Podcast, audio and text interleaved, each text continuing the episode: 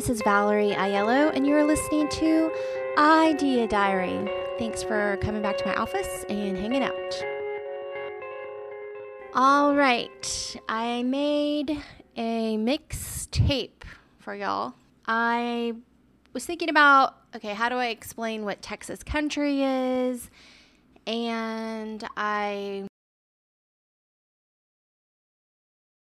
there's a different type of country than Nashville country on the type of country you might hear on mainstream radio or all the country songs that normal people would know. In Texas country is a little bit unique. It still kind of sounds like country, but it's just maybe has a little bit of different sound.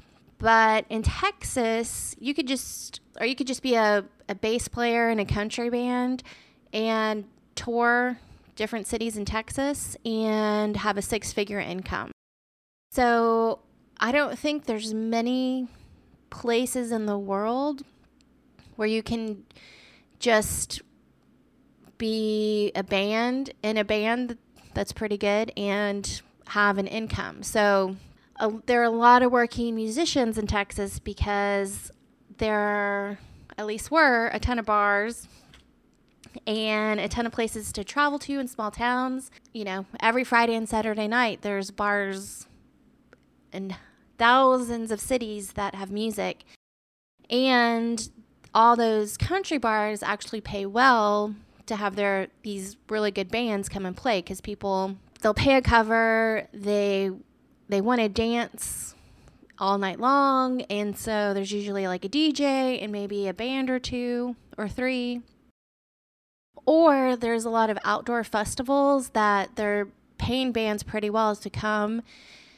And if you're a halfway decent Texas country band, you can make a living just touring, get in a car, get in a bus, and if you get a hit of some kind, you can make even more money because then you're pulling in song royalties. There, there are some Texas country radio stations and different country radio has like a lot of rules and all these weird things that they do.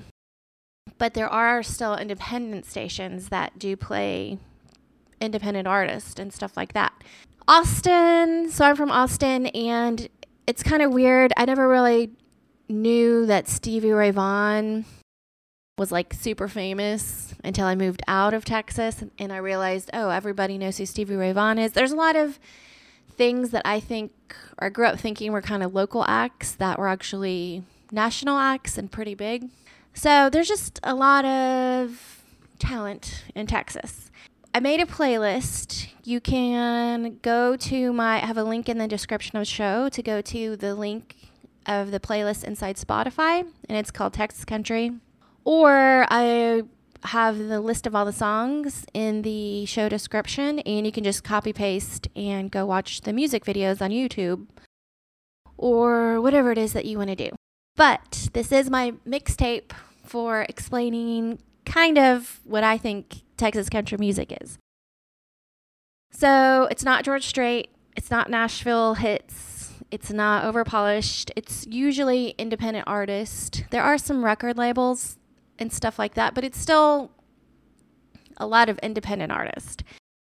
And there are some big acts like Willie Nelson, obviously, is huge, but his songs kind of transcend over genres. So he was kind of, I would say, the Taylor Swift or the Shania Twain or the Dixie Chicks, where it's like country it's they're writing country music and they might be on country radio but kind of transcends into all genres and they just kind of become loved by anyone who loves country or rock or pop or whatever it is that whatever it is Willie Nelson has he, his songwriting is I wouldn't call the songs Texas country music necessarily because he's bigger than that but he's definitely Texas country favorite because he lives in Texas. He loves Texas. He's friends with all the Texas country people, and he's been in the scene a long time. So his songwriting's a little bit different, but he's definitely in there. And then there was a guy named George Jones. So I'd say Willie Nelson and George Jones kind of became really popular in the 60s. And, you know, by the 70s, there was, uh, they were both still making music and stuff, but then kind of added to the mix was Waylon Jennings and David Allan Coe. So I start the playlist with Mama Don't Let Your Babies Grow Up to Be Cowboys by Waylon Jennings and Willie Nelson. So obviously that's probably a national hit song, but I was trying to pick something from Willie that was felt very Texas country, and that one does. And George Jones, I was looking up George Jones songs because I never really listened to him personally, but I wanted to add him to the list. And I found this song called Who's Gonna Fill Their Shoes. And it's a song about, you know, when you're young and you love all this music, you know, you start getting older, it's like the younger, the new batch of younger people that are talented are to start coming up. So it's like, who's to be the new Reba McEntire or who's going to be the new Jack White, you know, because people get born and more music gets made. So I don't know, really did like that song, Who's Gonna Fill Their Shoes. So then the next on the list is Luckenbach, Texas, which I feel like is the like number one Texas country song as far as the feeling and something that everybody knows, whether you're a Texas country fan or not maybe not for everybody, but if you're from Texas, you definitely know that song, whether you like country music or not. And that song is by Waylon Jennings. And then I put a David Allan Coe song called You Never Even Call Me By My Name, which Luckenbach, Texas, and You Never Even Call Me By My Name, kind of in the same genre of super popularity. And so I think these were written in the 80s, pretty sure. Somewhere around you know, they're like 70s, 80s guys, you know, and so those guys kind of built the platform for the next generation of guys, which was in the 90s. And that's kind of when I started listening to Texas country because I was still in high school. And then it kind of, it really exploded, I feel like. I really, I did, I wasn't around before, but the popularity with the the college kids, it was like this big, huge, just Texas country explosion and all the on all the college campuses in Texas and there was big festivals and concerts all the time and you would be drinking beer out of kegs and listening to Texas country. So in the 90s, a guy named Pat Green kind of came onto the scene. The song I put for Pat Green is a song called Carry On and I feel like that one was a big hit. And then there was a guy called Robert Keen, and he did a song called The Road Goes On Forever. And then there was a guy that I liked because I remember going to his concerts and just thinking he was, you know, his shows were good. And his name was Kevin Fowler, and he had one song called Beer, Bait, and Ammo.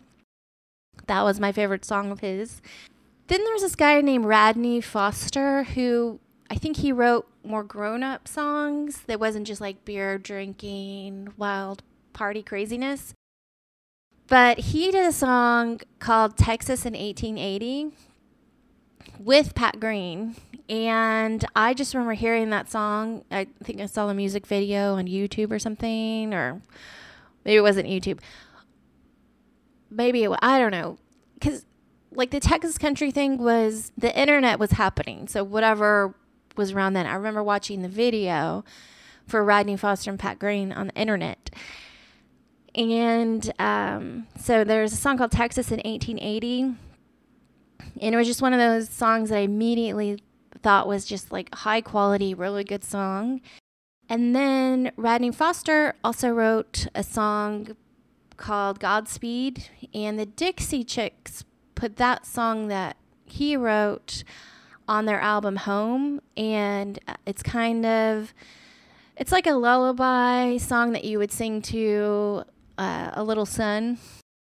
And that song's really good. I love that song. So I couldn't find the song of him singing that. He also has Rodney Foster also has some I guess Spanish albums. So I found him singing that song in Spanish, but I couldn't find just the English version. So I put the Dixie Chicks singing a Rodney Foster song on the playlist. The next guy I put on was Charlie Robison, and he was one of my favorites. I don't know why. You know, it's just kind of you don't really know why you love something. It's just whatever it is about his songs, they're very they're just like emotional to me and just like they're long and drawn out. I'm a fan of the big long drawn out song and big huge jams and like guitar solos and drum solos and bass solos. I like just big, drawn out, long songs. So his songs are kind of like that, and it's like a storytelling type of thing. So the two songs from Charlie Robison that are my favorites is a song called Loving County and Sunset Boulevard. So those two songs, I love them so much, and they're just fantastic. The next three bands that I put on there. I guess in the 90s, there was this, it was like 1996 to 2001 that I feel like this really exploded. And it's kind of like a college frat boy beer drinking music, which sounds possibly awful, but it's it's not awful. It's just what was happening at the time, I guess. But also what was happening was kind of a rock edge where I don't want to say, I don't know, I guess you could say like a Buddy Holly from Lubbock, Texas, where he was he was just playing rock music. He wasn't playing country music at all.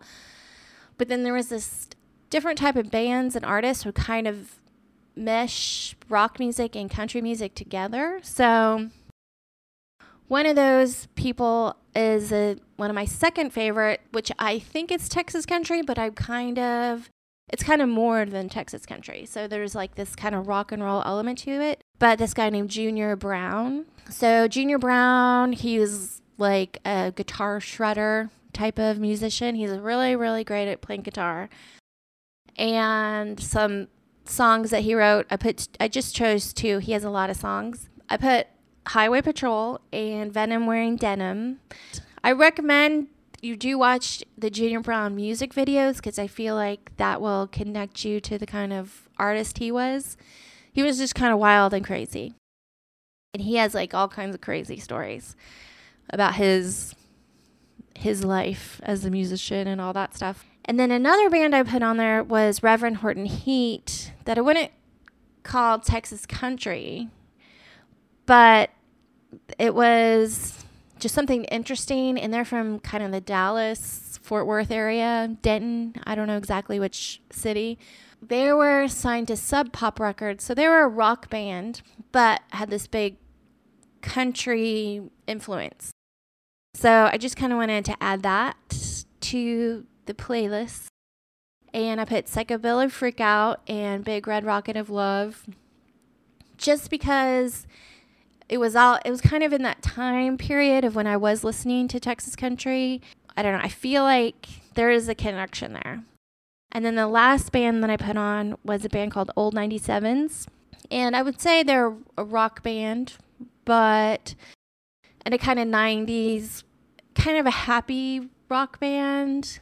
It's not like outlaw country or outlaw bad boy rock and roll. It's kind of like the nice, cute boy rock and roll. Not necessarily like frat boys playing acoustic guitar kind of nice guy, but it's it's a real band and they're really great songwriting. They all play really excellent. Um, but it definitely had like a country 90s feeling to me. So I just put two songs from the old 97s on the list. And those songs are Time Bomb and Big Brown Eyes.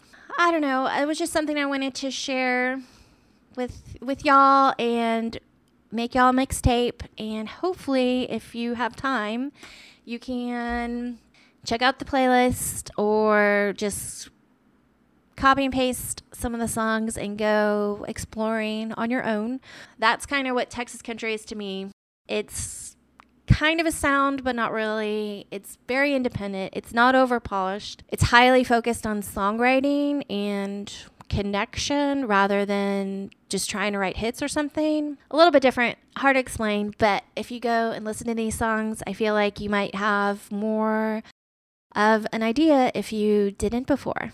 And if you already knew all these songs, then I feel like you can take a trip down memory lane and listen to my playlist and still have fun. So I guess that's the show. Anyways, I still don't know how to end the show, so I'm just going to play the music.